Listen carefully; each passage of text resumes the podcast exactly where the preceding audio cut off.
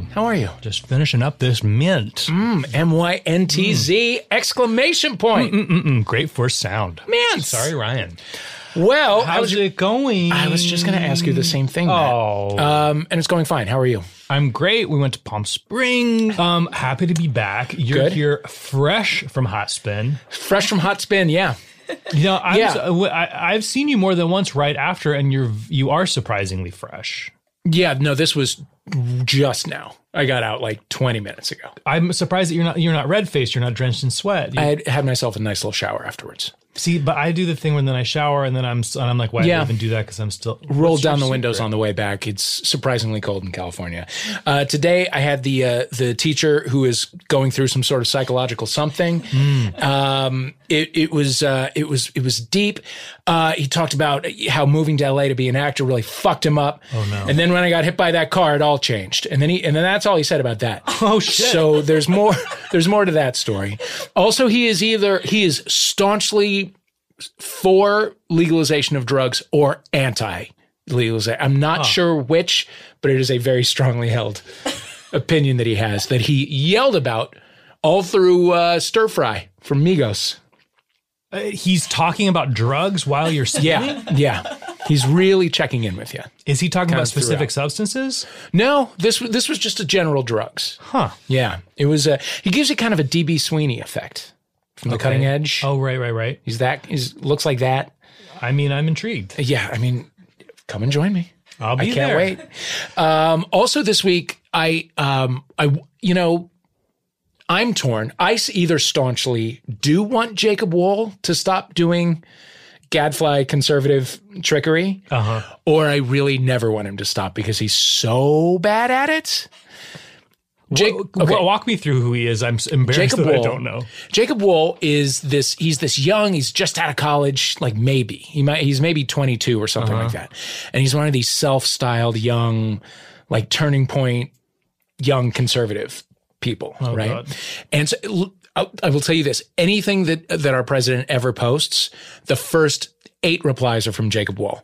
You're the best Oh, God. best president ever. All that kind of thing. Like he's just he's real conservative and he wants to be he's like he wants to be james o'keefe who is one of these conservative trickster guys but who always gets caught and is terrible at his job. Jacob Wohl is worse. So he and his boss who's like my age and he, who should know better um, allegedly hired a young conser- like college conservative to say that he had been molested by Pete Buttigieg. What? Yeah. Yeah, yeah, yeah. Shit. So so they like they flew him to fucking wherever they live. Um, they gave him a caramel macchiato and an expensive haircut. Okay. That's how they paid him. That's how they paid him. Uh, and then there was going to be more money later, but it just in the moment, just to dazzle him. I think they went venti caramel macchiato Oh, okay. and then a very expensive What haircut. wouldn't you say for a venti? I know, macchiato? right? So they wrote up a big statement for him. Okay. Uh-huh. And then and then he slept on it and he was staying in, in one of their townhouses or whatever. And then to hear this guy tell it, this young kid named Hunter Kelly, they then opened up all of these social media accounts in his name. Real Hunter Kelly, whatever, like a, a new Twitter, a new Instagram, a new Facebook, whatever, and posted this story that they had written about how Pete Buttigieg uh, touched him, right? And he was a kid at the time or something. Uh, he was younger, but it was not consensual. Is the thing. okay. And um, and so then uh, again to hear him tell it, the kid wakes up and is like, I don't want to do this anymore. And so and so he's like, I need to talk to you guys. And young Jacob Wohl is like, Hold on, I got to put on a suit. I can't do Monday without a suit because he's you know he's a little he's one of these guys. He's young Alex. Keaton. Yeah, yeah. So in that time, the the Hunter Kelly's like, I have to go take a nap, and so he goes up to his room to pretend to take a nap, and he sneaks out the window, and he goes back to wherever the fuck he came from. right? What? I swear to God. So so then he talks to the Daily Beast. The Daily Beast runs a whole big piece about it and about how like how shitty the whole thing was and how like you wouldn't be able to believe it anyway because all of the social media accounts that it was posted on like popped up that day. Yeah, right? yeah, yeah.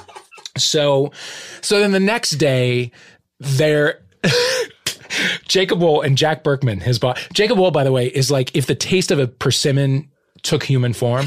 He's just sourness Uh, okay, in okay. as a person. Yeah. They come they come out with their statement and they're like, no, this really happened. And uh, you know, we're gonna sue the Daily Beast for defamation because all of this is true, and we're gonna release everything we know about Pete Buttigieg. You both have we're having a uh, a um, a uh, a press conference on Wednesday, May whatever yesterday was, May seventh, I guess Yeah. it was um, or, or whatever on, on that Wednesday. You have until high noon, Friday, May seventh, to uh, to surrender. There is no Friday, May seventh this year. this year it's like the 9th or tenth or something, right? Uh, Sorry, who's who are they? Who's surrendering? Pete or Uh, the Daily Beast, who wrote the piece, Beast. Got it. Um, this Hunter Kelly, by the way, re- releases another statement in Comic Sans. What? Yes, with like way too many commas and like usage of words that aren't. Um, like I woke up to see my face lambasted all over the internet. Like that's not how that word works at all.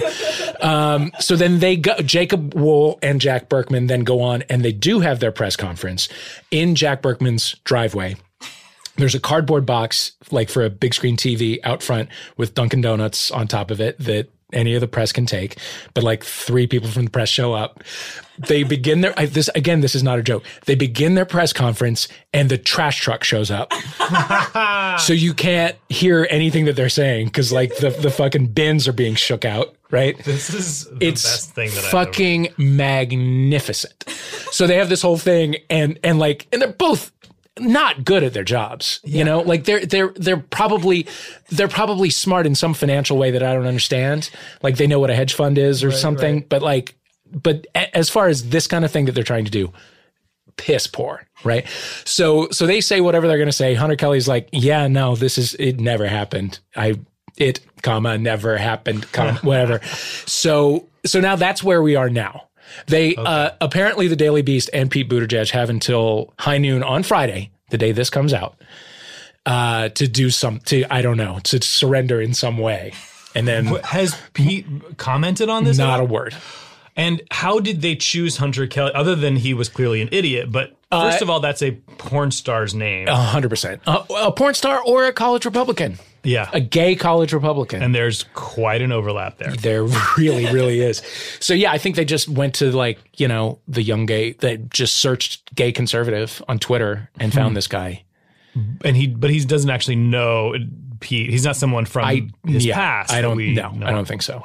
Yeah. This is stun- it's so I'm so happy that I somehow missed that entire story so that I could live through it right now. Oh. Well, I mean, it's it it's not going to stop. For I I don't know what has to happen for these guys to go to prison Uh-huh. because this is all defamatory, or at least like get sued to Right. death. You know what I mean? yeah. But or they, they keep get coming. a job in the White House, which I think in is probably House. where we're headed. It yeah yeah. Wow. Yeah. What a it's a good one. Folks, look it up. And there and there are details that I'm not remembering. So Well, you know what? I'm don't going to stop. remain tuned out of this entire story. And Okay. this time next week, I want Okay. you to fill me in on the next chapter. you got it. You got it. Uh, we should we should roll into this episode. I think, I think we should. which is with the great Karen Tongson. Oh my God. Um first time we've heard the word capacious on this uh on on this podcast. Yes. First, first, uh, esteemed university professor. She's a professor at USC. Yeah. And She's an author. so funny and so smart and and we like all the same things and I I want to be her best friend. So this is officially my request for that to happen. All right. Enjoy uh, this interview with Dave's new best friend, Karen Tongson.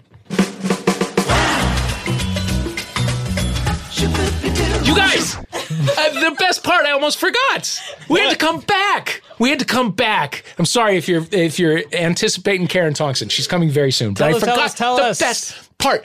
There was uh, a uh, allegedly for this press conference a huge left wing counter protest that was going to bring together all kinds of like Antifa people and everything. So there was an Eventbrite for that to sign up to go to the counter protest for the Jacob Wohl uh, press conference about the Pete Buttigieg thing that didn't happen from the college Republican who barely exists.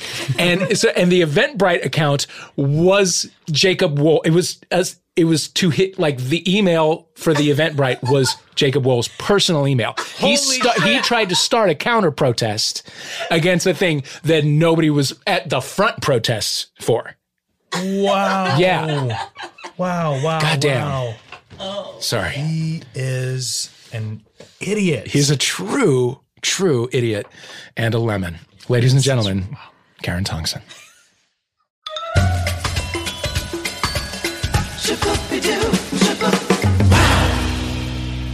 We are back with Karen Tongson, Professor Karen Tongson. I How are you? believe our first distinguished professor. Oh, yeah. I don't know if I'm a distinguished professor, but I certainly am a professor. Although I, I, I like the idea of being distinguished. You're our most distinguished guest. I don't know what that says about previous guests, but You're at the end of the school year. Yes, indeed. Uh huh. Um, it's you know the. The, the fanfare of graduations coming up, you know, like commencement and robes and the whole thing.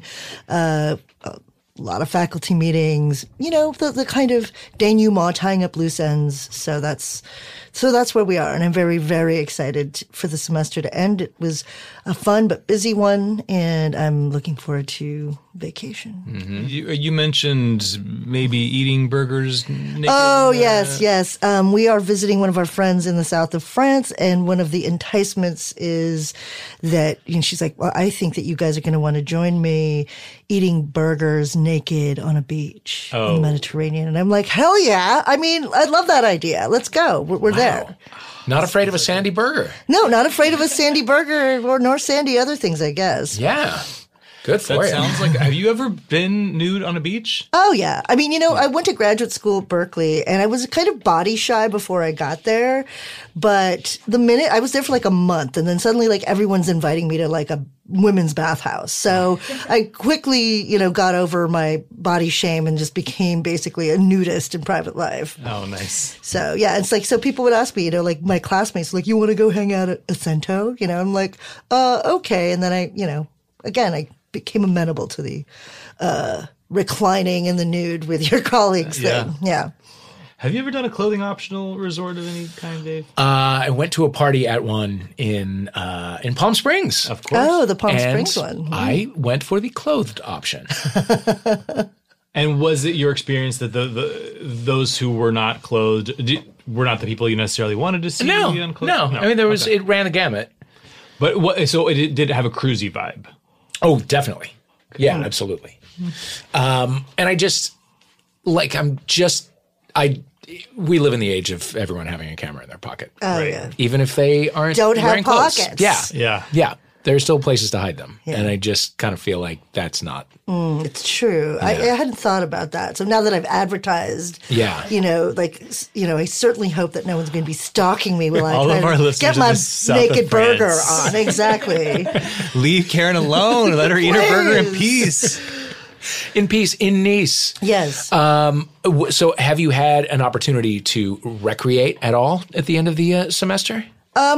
Very few opportunities, but actually yesterday there was a kind of annual fundraiser for Dyke Day LA, which Yeah. they have at the gay leather bar, the Eagle. Yep. And it's one of my favorite occasions every year. It's, you know, they advertise it as like an all day beer bust with barbecue, uh, the raffles, many assortments of lesbianism. Um, and yeah. So we got to go with a bunch of friends and just hang out and day drink and, you know, Uh-huh. lose things while we were there. Nothing valuable, I hope. Ah, just some sunglasses. I think actually someone pinched my bag. So, and luckily, all I had in that bag were my prescription sunglasses, which are a loss, but some Juul pods. So I'm like, ha, joke's on you. Yeah. You have Juul pods that are absolutely useless now. You really showed them. I punished them. So, what's on the TV? Is it the Eagle? Because under normal circumstances, Oh, it's, still, it's still nice, like, you know, boy, bear porn, you know, so like, let's sit on a traffic cone. Let's Sure. hang out in the locker room. Yeah. yeah, okay, Yeah. That's what's normally playing. I haven't been to the. E- I think I've maybe been to the Eagle once in Really? a decade. yeah. It's uh, they're not shy about the uh, the porn on the screen. Yeah. Oh, Also, clothing optional. Not the bar itself, but clothing optional. Although honestly, I've seen, listen, yeah, I've seen things at the scat. Eagle. Yeah, I've seen some things at the Eagle. Let's let's rush on past that. So I'm excited to talk to you because you are one of your the many hats you wear as a cultural critic. So I'm dying to know what you are watching right now. Oh yeah, you know the sad thing is, as a cultural critic and also like as a scholar who works on like media and popular culture, it's like, um, you have to just cram things in because Yeah. you have to watch them. But uh, the la- in the last few weeks, I haven't had a chance to watch very much. And honestly, the thing that I lapse into most is like old episodes of seasons of Survivor I haven't seen yet. Really? Yeah, because it's just so soothing. The repetition of the formula, some vague drama or intrigue, but nothing too like intricate to have to like invest in. Not like a layered narrative or anything like that. And so, so that's super easy and comforting. And actually, my wife and I, like my wife, who's never watched a season of Survivor, was the one who started getting into it and was just like, "Oh, let's let's keep going." And I was like, "Sure," and and and that was very comforting. Um, I'm catching up with the final season of Crazy Ex Girlfriend as well, a show, a little show that I've loved for so many reasons. Uh, and I sort of waited for it all to be dumped on Netflix so I could get that in a hearty binge. But uh, I've only gotten through four episodes of that. I uh, Pete Gardner was uh, an old improv teacher of mine. He's one of the true greats. Yeah, he's amazing, and you know everything he does on that show is great. Yeah, yeah, he's brilliant. Uh, he, he, in fact, my favorite uh, improv moment. He, I, I was in level one at the time um, with Rob Delaney. I'm just dropping names left and right, but uh, we were at the bar afterwards, and I was like, Rob and I were ready to do shows. We weren't, but we were like ready to get on stage, Yeah. and so we kind of sat at Pete's feet and we're just like getting advice from him and stuff. I was at the bar. Uh, Pete and I were drinking. Pete said something, and like a massive piece, like a, a piece of spittle, came out of his mouth, and I watched it go, and it like literally landed on my tongue like a communion host. uh, and in that moment, I was like, I felt, I felt anointed. Yeah, In a way. you were. Anyway, wow, that's neither that's your origin. That's your superhero. Yeah, origin. that It is is. a Yeah, yeah, yeah. Yeah. origin story. Yeah, Are you a superhero person, by the way? Avengers? Anything? this is Avengers. uh, Yes, I know it's Avenger season. Honestly, I have not invested much in the Marvel franchise. My students, my undergrads, just presented on Marvel films and the Marvel universe, but uh, I, I I've seen the original Iron Man. Maybe like that's pretty much Yeah, it. mhm, So yeah, I mean, I enjoyed, and I've seen Black Panther, but yeah, I think that I find that newer action films can just feel oversaturated with action to Yeah. me and that it's like the constant barrage on the senses and and my delicate constitution can't quite handle that right, right. It's a lot. it's a lot so yeah We are also uh, speaking on the day after the Battle of Winterfell. Oh It'll yeah be a, a week or so old by the time this uh, this drops. Did you watch with the rest of America? Well, so my wife is a big throne watcher. In fact, because I had another commitment, she took over my seat and Pop Rocket and did the Game of Thrones episode there. And uh, I am not a throne watcher. I've only watched Game of Thrones ambiently early in the first couple of seasons. I know what what kind of pop culture scholar am I? but in the first couple of seasons, I was just like. Could not tell the different bearded white men apart, and I just like felt exhausted and like basically gave up. Yeah. And then, you know, so as a scholar and somebody who has to, you know, teach pop culture often, I've read a lot about Game of Thrones. So I know who the characters are. I have a sense of what's happening culturally that's part of the conversation. I know some like dragon became like a White Walker dragon or Yeah. whatever. And that like Sansa had sex and every, or Arya or somebody and everybody flipped out about it. So I, I know these things are happening, but it's really like my wife who goes and she watches with our other lesbian friends who all have toddlers and who basically have to cover their toddlers' eyes every like few minutes when something like really disturbing happens on screen. Uh huh. Yeah. Okay. Who is the actress who posted the sort of the Easter video where she's drinking wine? She's from the show, and Oh she yeah, said, that was Sophie Turner. who Sylvie played Turner. Did you Yeah. see this? I did not. One I of my know that. favorite. I didn't see it of all actually. Time. I believe she says the Easter Bunny wanted to hop, hop, hop into that pussy. Oh well, now I'll, now I'll have to go look that up. Yeah, that was the first time I was like, maybe I do like Game of Thrones. Maybe I do want to watch. Yeah. but I won't. But so are you throne people? I am forty percent in on Game of Thrones Oh, okay. at best. But we went to a uh, a viewing party Mm. last night. And even the super fan.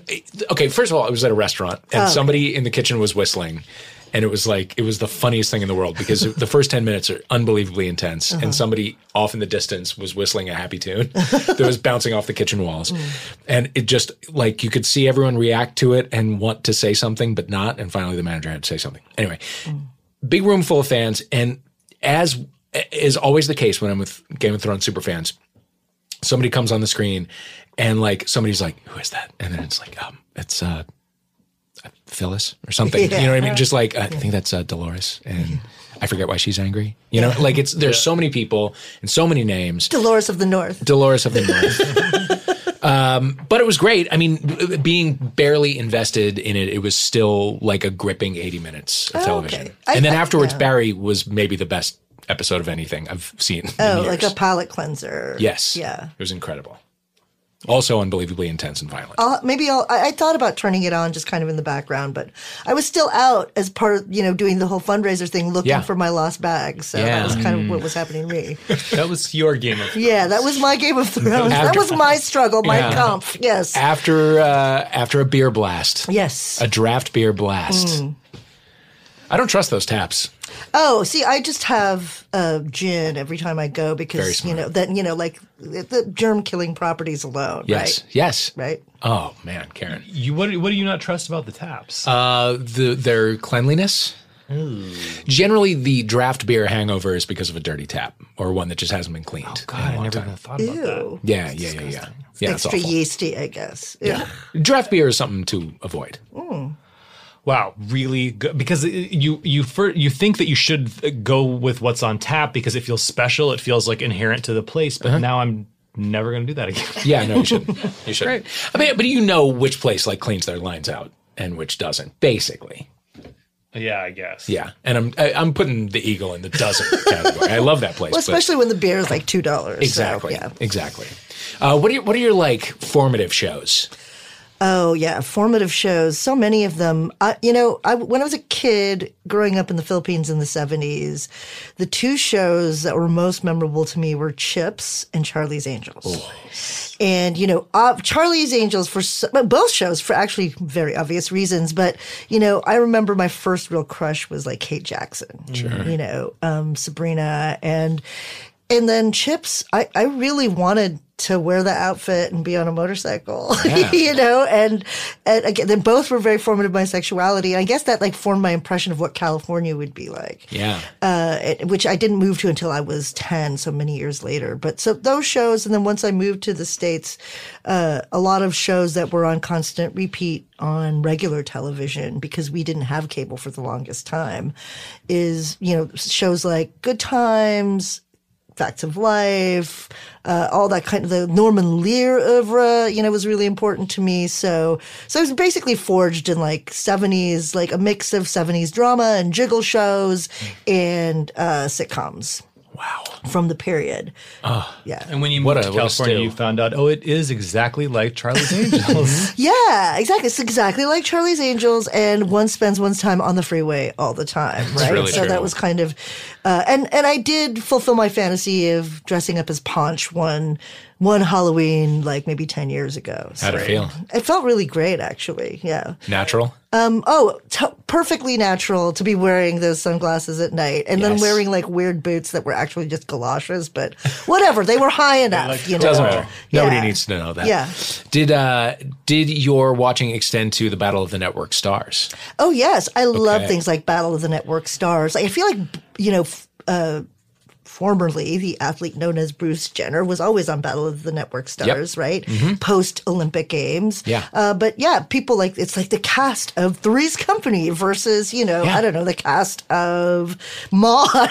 Yeah. And not that the cast of Maude was ever on Battle of the Network Stars. I think they probably they were. probably were, but I love that. I love celebrity all star things. Sure. I'm a real sucker for that. I Yeah. feel like it's. I feel like it's you know a combo platter of food. I'm also a sucker for a combo platter of food. It was like you get to taste so many different things. Yeah. So like an all star lineup is like a poo poo platter. of- Totally. Yeah. It's Gabe Kaplan off the clock. Yeah. It's Brenda Vaccaro in a dunk tank. Yeah, It's you know, John everything you need. Travolta, the Yeah. whole gang. Yeah. Yeah.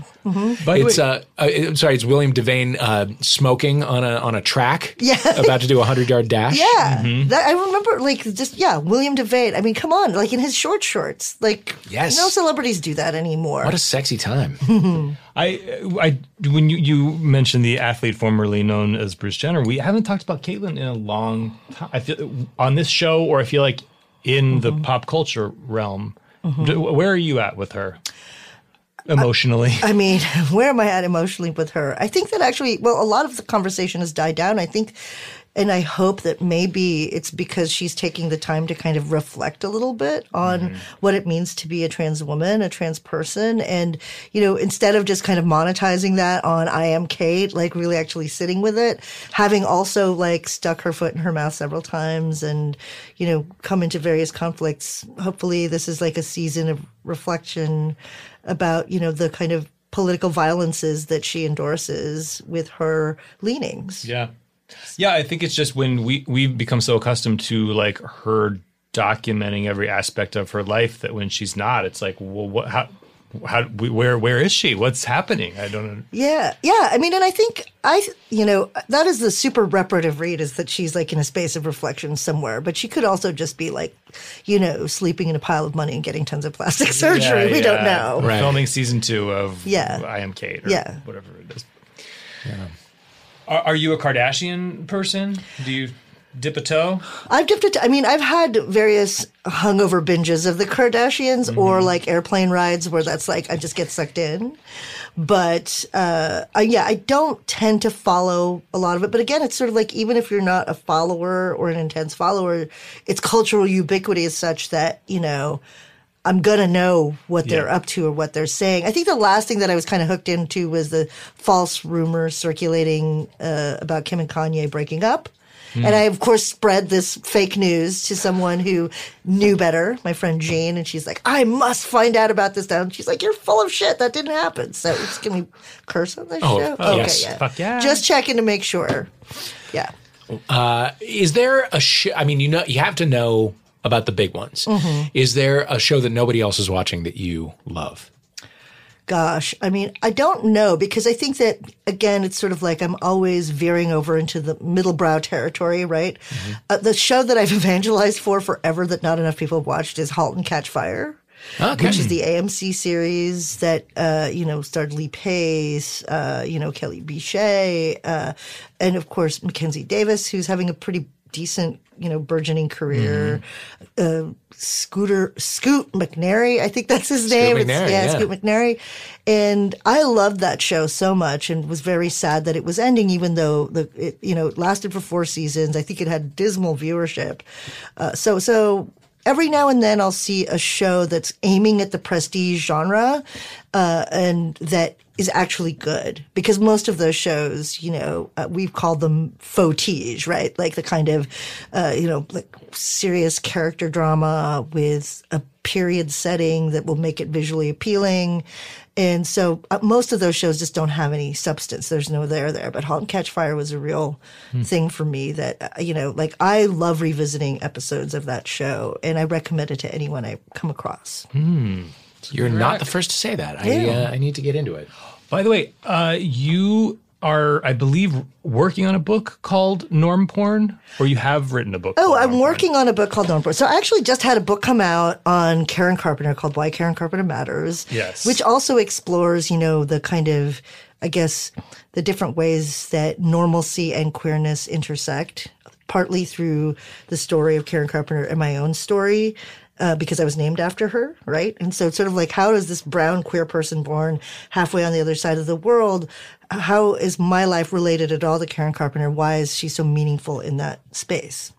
Uh, Norm Porn is a book that I'm working on that's actually about, um, I say, uh, they're like hour length dramedies starting with 30 something in the late 80s. And it is about this kind of capacious white liberal world, uh, and that often deals with issues like adoption or like the kind of expanding family. Um, so parenthood is the locus classicus of that.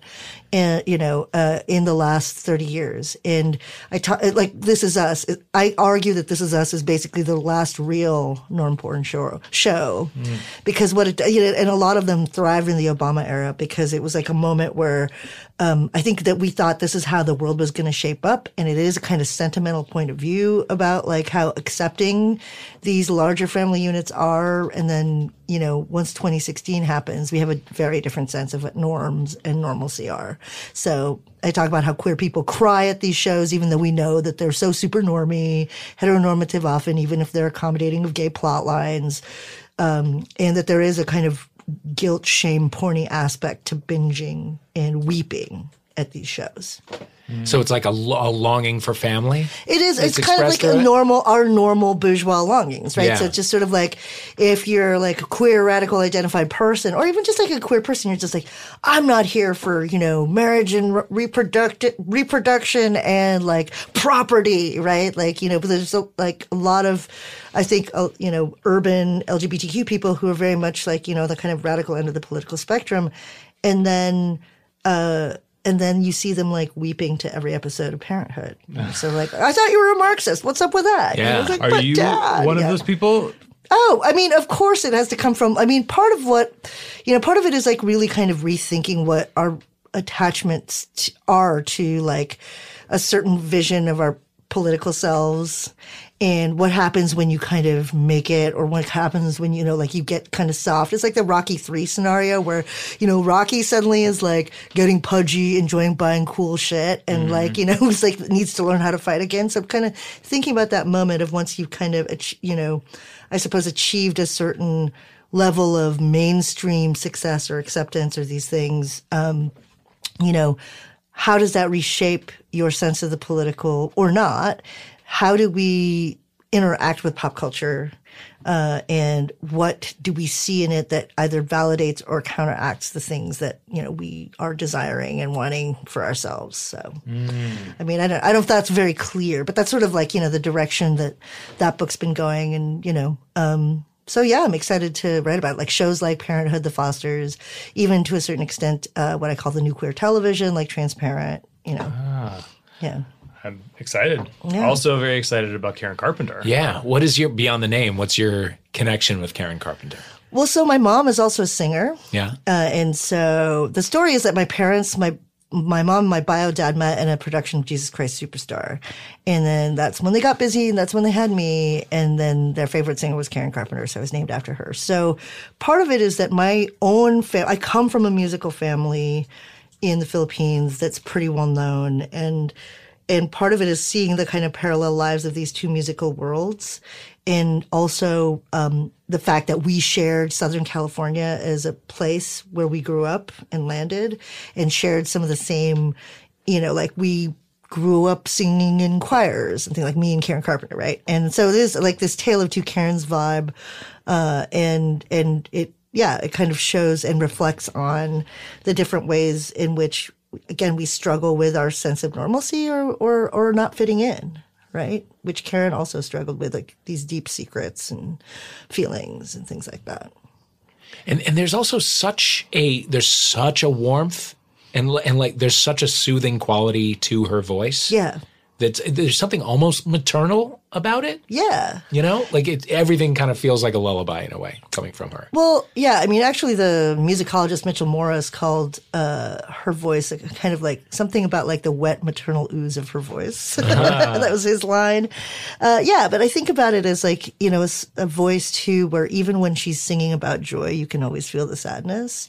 And I think that double edge of like melancholy, um, maybe like the cruel optimism within our hearts. Uh, I think that she makes she vocalizes that, and I think the number of torchy type ballads she sings also is really resonant with like you know LGBT people. Yeah. Wow. Well, uh, let's take a quick break and we will be right back. Sure. Yeah.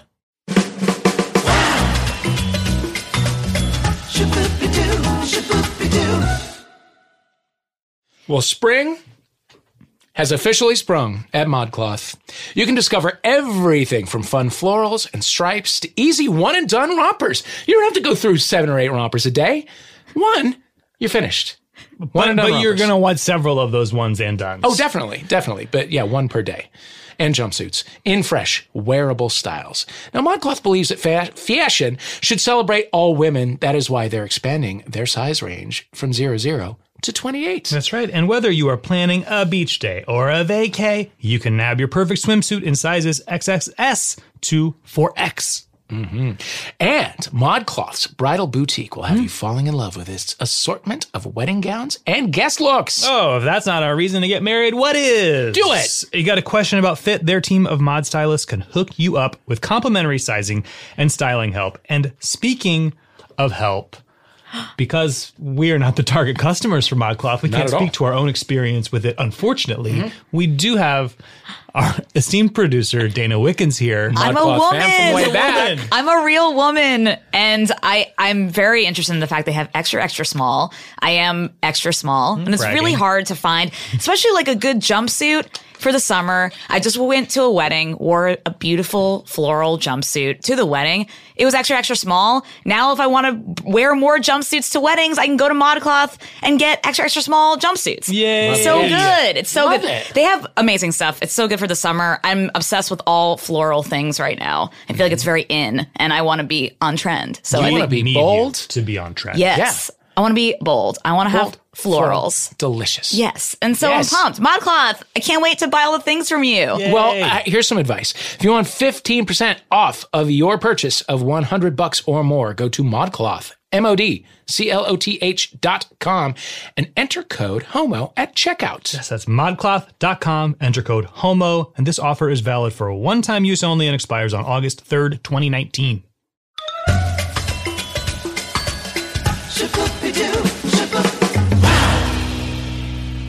And we're back. Here we are. Here we are. Here we are. It was a quick break, but a soothing one. Indeed.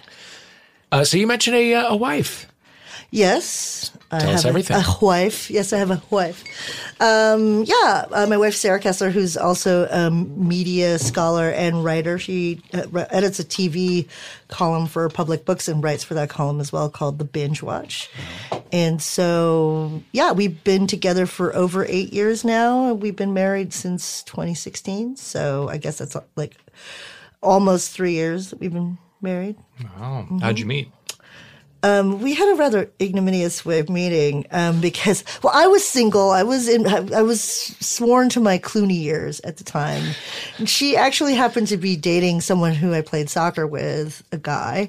And um, yeah so we kind of met in these intersecting circles and it was not a very popular decision when she whatever we started kind of like you know struck something up on the side and then and then at some point she departed that relationship and then mm. we got together. Yeah.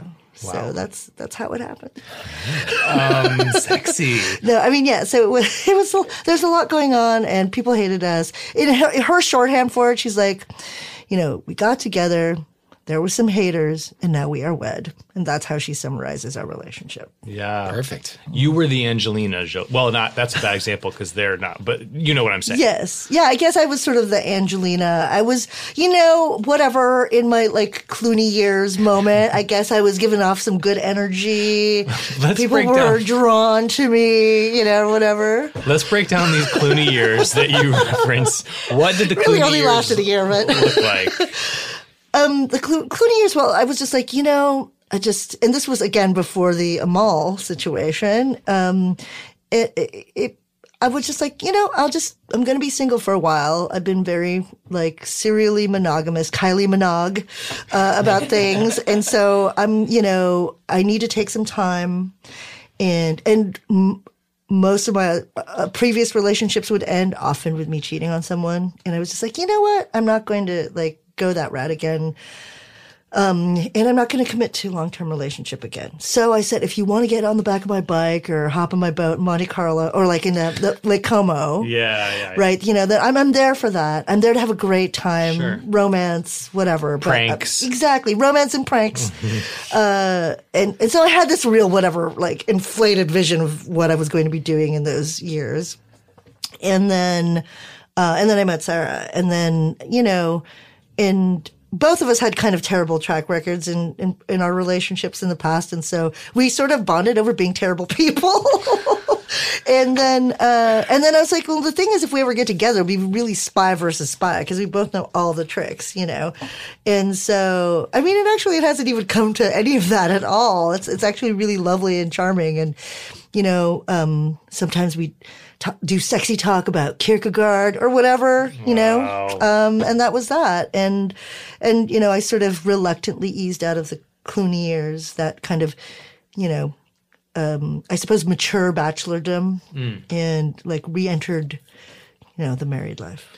And when you say you had this pattern of, uh, in, you know, in your past life, Mm-hmm. being getting into a relationship and then ending it when you cheated. In retrospect, what do you what do you make of that pattern? Yeah, I mean, I think, gosh, what I make of that pattern is that, you know, in some circumstances, it was, you know, it was really like I was too young when I got in my first long term relationship.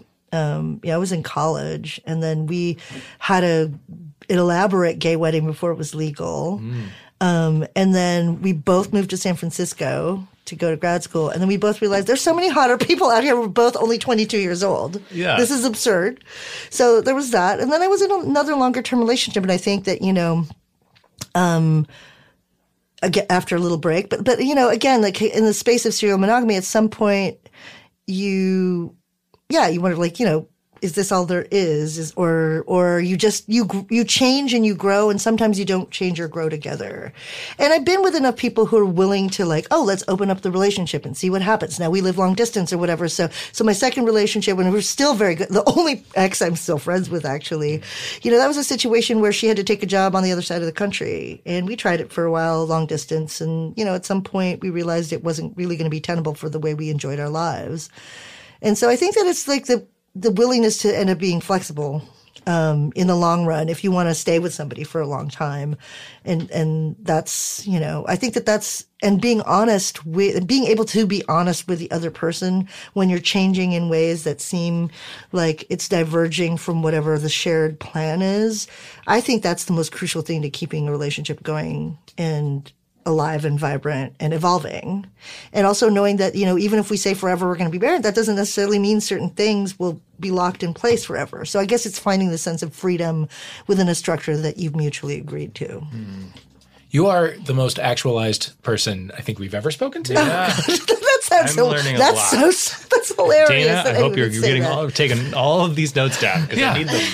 No, you just seem very certain of where you are and what your wants and needs are. Well, I, I am a Virgo. So I think that, you know, like Virgos are, can be very organized, but when we like go haywire, we go really haywire, Okay. right?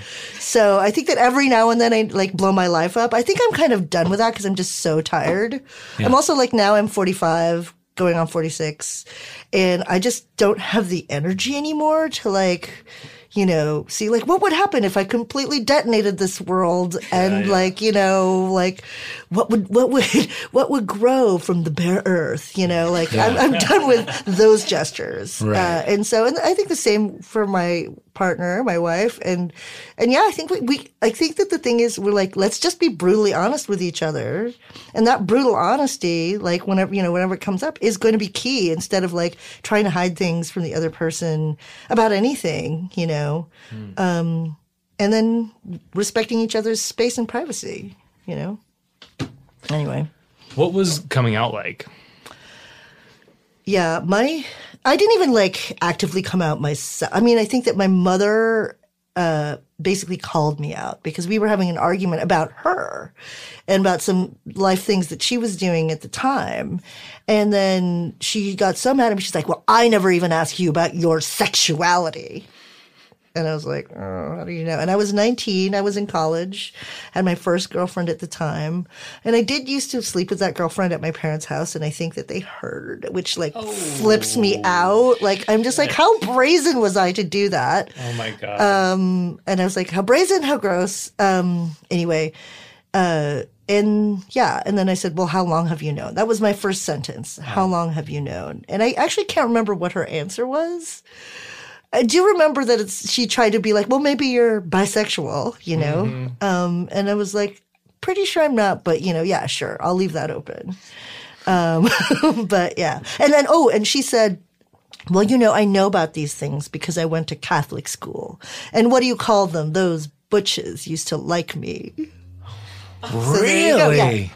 So she learned about uh, about queer people not from living in a like le- being a musician, but Yeah. from Catholic school. Well, yeah, well, that was the that was the the place she cited, I right? yeah. Catholic school. But my grandmother's best friend was uh, one of the first trans women in the Philippines. Really? We had a kind of bohemian family, so yeah, so yeah, being musicians. Um, and being musicians and being part of that world, but really like the thing that she to bring to bring it up the kind of especially same sex stuff between women. Yeah. To go directly to Catholic school, I think says a lot. What? What? what? I don't know. It just says a lot of things about like the you know like what people talk about is like the situa- situational homosexualities of being same sex people you know in a same sex environment right Yeah. not as opposed to a co-ed environment Right. and and like that you know like yes when when people go to these same sex schools these boarding schools or what have you uh, or these private Catholic schools like people will develop intimacies that will grow into different kinds of crushes and that will be confusing you know your amorous desires uh, and you're young, right, will be wayward and you might end up fomenting like a crush on or with somebody of the same sex, even if you don't eventually land in that identity. And I think that that's one of the things that her statement made apparent is that like, I know about these things. I went to Catholic school suggests that, you know, these environments, these same sex environments are open to that free floating desire. Yeah. Did you go to a same sex? Uh, you know, the thing is, I stopped going to school between second grade and the sixth grade because I was on tour with my parents. Oh wow. Okay. So, um, so I did go to Catholic school for one year in, in the Philippines. I I went to elementary school first in Hawaii for the first grade, and then second grade partly in Hawaii, partly in the Philippines. And then after that, I was just on the road with my folks until we moved to California when I was 10, and then just jumped right back into school. Yeah. How was that? It was weird. Yeah. Yeah, I didn't like. I was a total tomboy. I played soccer, um, you know, in the street with the boys uh, who were who lived on my block, and like I knew they were going to my elementary school, but I didn't even think about like what it would be like, you know, that there would be actual girly girls there, and that like I didn't like the f- picture on the first day that I went to that elementary school. Like my, I have like a knot in my hair, like poofing up in the back, and I'm just like wearing, you know, p- basically dressed the same way I am now, hmm. and wearing a polo shirt, and and then I I began to be re I don't know, like retrained in what people wanted out of my gender presentation when I started going to school because I was like, oh shit, I'm not, I shouldn't come to school looking like this because obviously like people are feeling some kind of way about it. So did you accommodate that? I mean, did you did you change your appearance and the way you dressed? I and- girlied up, yeah. Because you know, like you know, people would be like, "Are you a boy or girl?" You know, they'd ask that question all the Mm-hmm. time, and I write about that in the book, like uh, about that. That that was probably the most frequently asked question of my life at a certain point. And so yeah, so my mom helped me doll up a little bit, but even then, like you look at my super hyper femme photos from high school, and I just look like Jujubee from Drag Race. it's like really intense. And, So like, you looked stunning, is what you're saying. and a bit, if yes, stunning, if a bit over the top Uh-huh. in my feminine, or like at least fe- that femininity is in and of itself as a performance was made obvious by Right. by that. But yeah, so I did, you know, I girled up and I, you know, had very vociferous crushes on mostly like gay '80s lead singers of British pop bands. Mm. Yeah, le- All right. Let's go. Let's Yeah. let's hear a, Yeah. let's hear a ranking. Oh, I mean, you know, George Michael, of course, was my like. I loved him the most, probably. I, my first love was Simon Le Bon, of Sure. course, and I vacillated between Simon and Roger. I never was into Nick, even though he was femmier. I have never met another Roger. Oh, are you another As lo- Roger? I am a Roger. I am a strong Roger. Oh, strong Roger. Yeah. Yeah. yeah. he's like the strong, silent, like quiet type. Yes. Tony Courtesy. Yes. Yeah. He's got like, yeah, and he had great fashion and great hair. Yes, he did. Like, and everybody else's hair just would like wig out, but like Roger had a pretty stable Yeah. Look. Kept it tight. Yeah. And then he had the good sense to drop out and go buy a farm somewhere and spend the money Yeah, totally. and not tour the world doing cocaine. Yeah, exactly. yeah, I mean, you know, like think of like all the nasal surgery he's like saved himself. Oh, yeah. God, Karen. Yeah. Anyway, so yeah, Simon, and then um, George Michael. Like George Michael blew my mind. I was like, why am I so into you? And I'm just like, Yeah. oh, now I know why I'm so into you. You know, so some years later, I'm like, oh yeah, okay, you were modeling for me this type. I think that he, in many respects, he's kind of my like gender ideal in various ways. In the kind of, you know. Like from his leather jacketed Wham Fantastic days to then like the tiny shorts and the like Club Tropicana manscaping. Like I was so about that. And and I am a little fa- on the faggier end of the spectrum. I think like aesthetically, like um, the, or at least aspirationally aesthetically. And I think George Michael was the person who did that to me. Yeah. Mm. Hey, We here in America sleep on the fantastic era. Oh yeah, Everybody So who can hear this right now, go watch the videos for Club Tropicana and and uh, Young Guns. Mm-hmm. yeah. I mean, Wham just rap, the uh, first Wham rap. Yeah, I mean uh, that's when I I first learned how to rap, listening to Wham, which is so sad to say. no, it's beautiful to say, Karen. yeah, it's true. It's true. But yeah, what a, what a colorful era for boys. Yeah, back then. totally. I mean, and so many other people I knew who were a little bit more tomboy, like were into Nick Rhodes or into like Boy George and stuff like that. It was a little more like, oh yeah, I'm into the femme one, or like you know. But I don't know. Like I think about it as the the the. Do you want to buff or to be them? Right? And I think that it was just exploring that ego ideal and the narcissism of our desires. Like, I was like, do I want to look like that? And I mean, that, like, I love that, like, I finally felt comfortable enough, like, you know, kind of expressing myself through clothes and style in a way that I could finally be like, oh, I have that Simon Le Bon jacket now and I can fucking rock that. Yeah. Yeah. How are your rap skills uh, today, by the way? I mean, they're p- pretty much, you know, like Spice Girl level rap skills. Sure. So You know, they're which is amazing. like, so they're like, you know, okay, they're good for um, festive karaoke occasions. Sure. Champagne rose level. Yeah. Yeah, Okay. totally. Um, I, I could do California Love by Tupac. Great. Great. Um, so yeah, I have a couple things in my back pocket, but for the most part, I don't try. Where did you settle in America? Riverside, California. Okay. So an hour east of here. My stepfather is from Riverside. He was uh, he, born and raised there. Um, and you know they had some stuff to do with like agriculture and citrus farms. And he's a musician, but he moved to Hawaii in his twenties. And so that's how he and my mom ended up meeting is that he worked with a lot of different Filipino musicians, including her godfather, who is a well known crooner in the Philippines. And he was their musical directing for that singer. And he and my mom were like working in the same venue. And that's how they met. And then that's how we ended up traveling to the US. Okay. What was the 80s teenage Riverside aesthetic? Oh, I mean, it's it's almost like the actual stereotype of what the 80s like you know i mean i remember like the whole neon thing like neon, the neon thing was really big you know and the big chunky neon earrings but it, it was eclectic. I think that you know there were some people who i remember like were really into prince and would just like exist in the Prince universe, you know, with the lace and that kind of stuff. They kind of intersected with some of the Madonna people. It was very much that, or there was like your Hesher, like heavy metal Sure. like thing going on as well.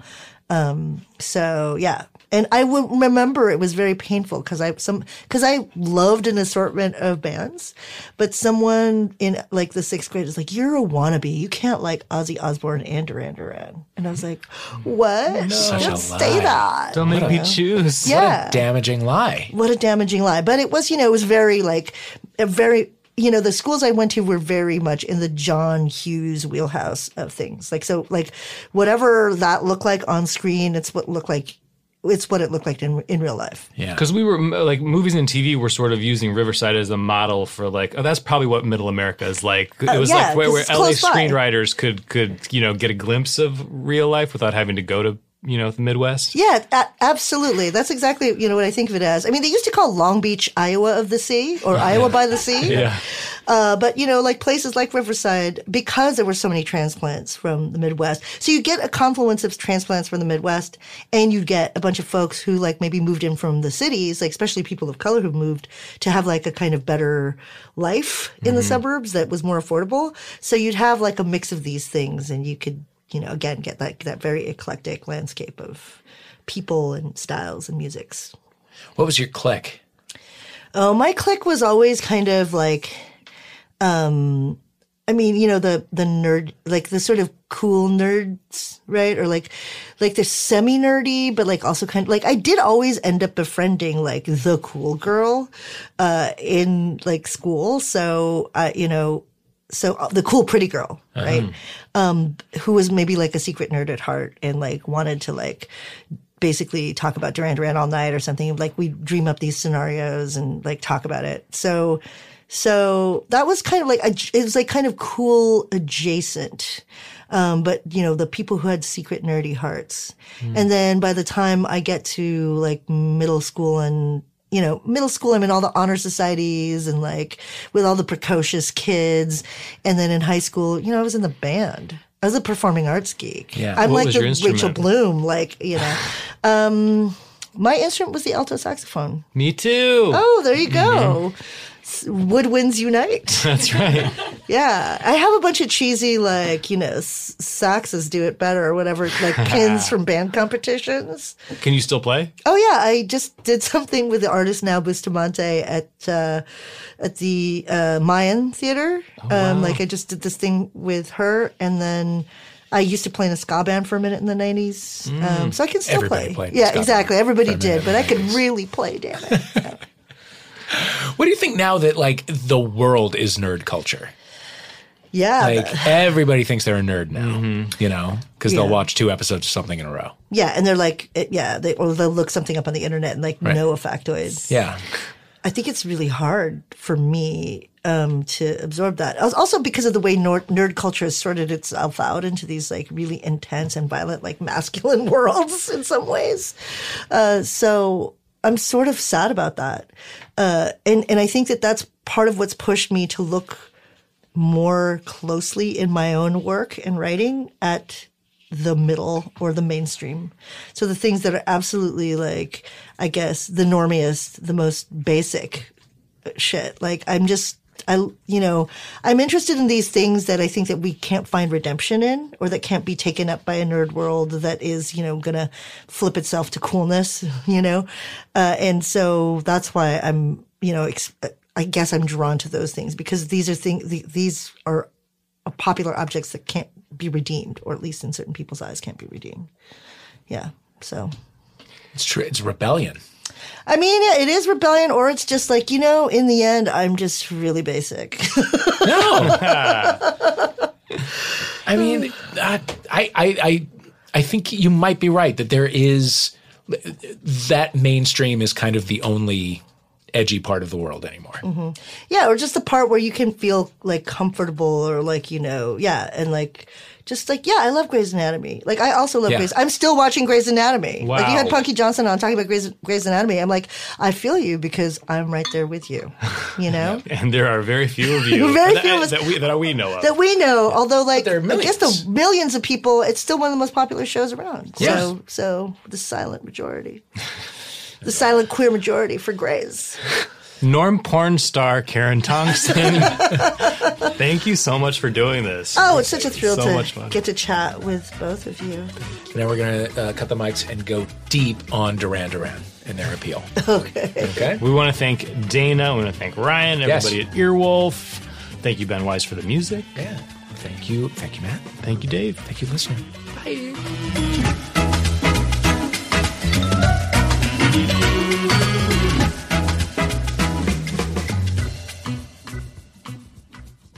Hey, this is Arnie Niekamp from the Improv Fantasy Podcast Hello from the Magic Tavern. I fell through a dimensional portal behind a Burger King in Chicago into the magical land of Foon, and I started a podcast. Season 3 has just begun with a brand new adventure to defeat the Dark Lord. If you're a new listener or you've fallen behind, Season 3 is a great jumping on point, and we've got great guests like Justin McElroy, I sound like a fancy college professor. Eight nuts.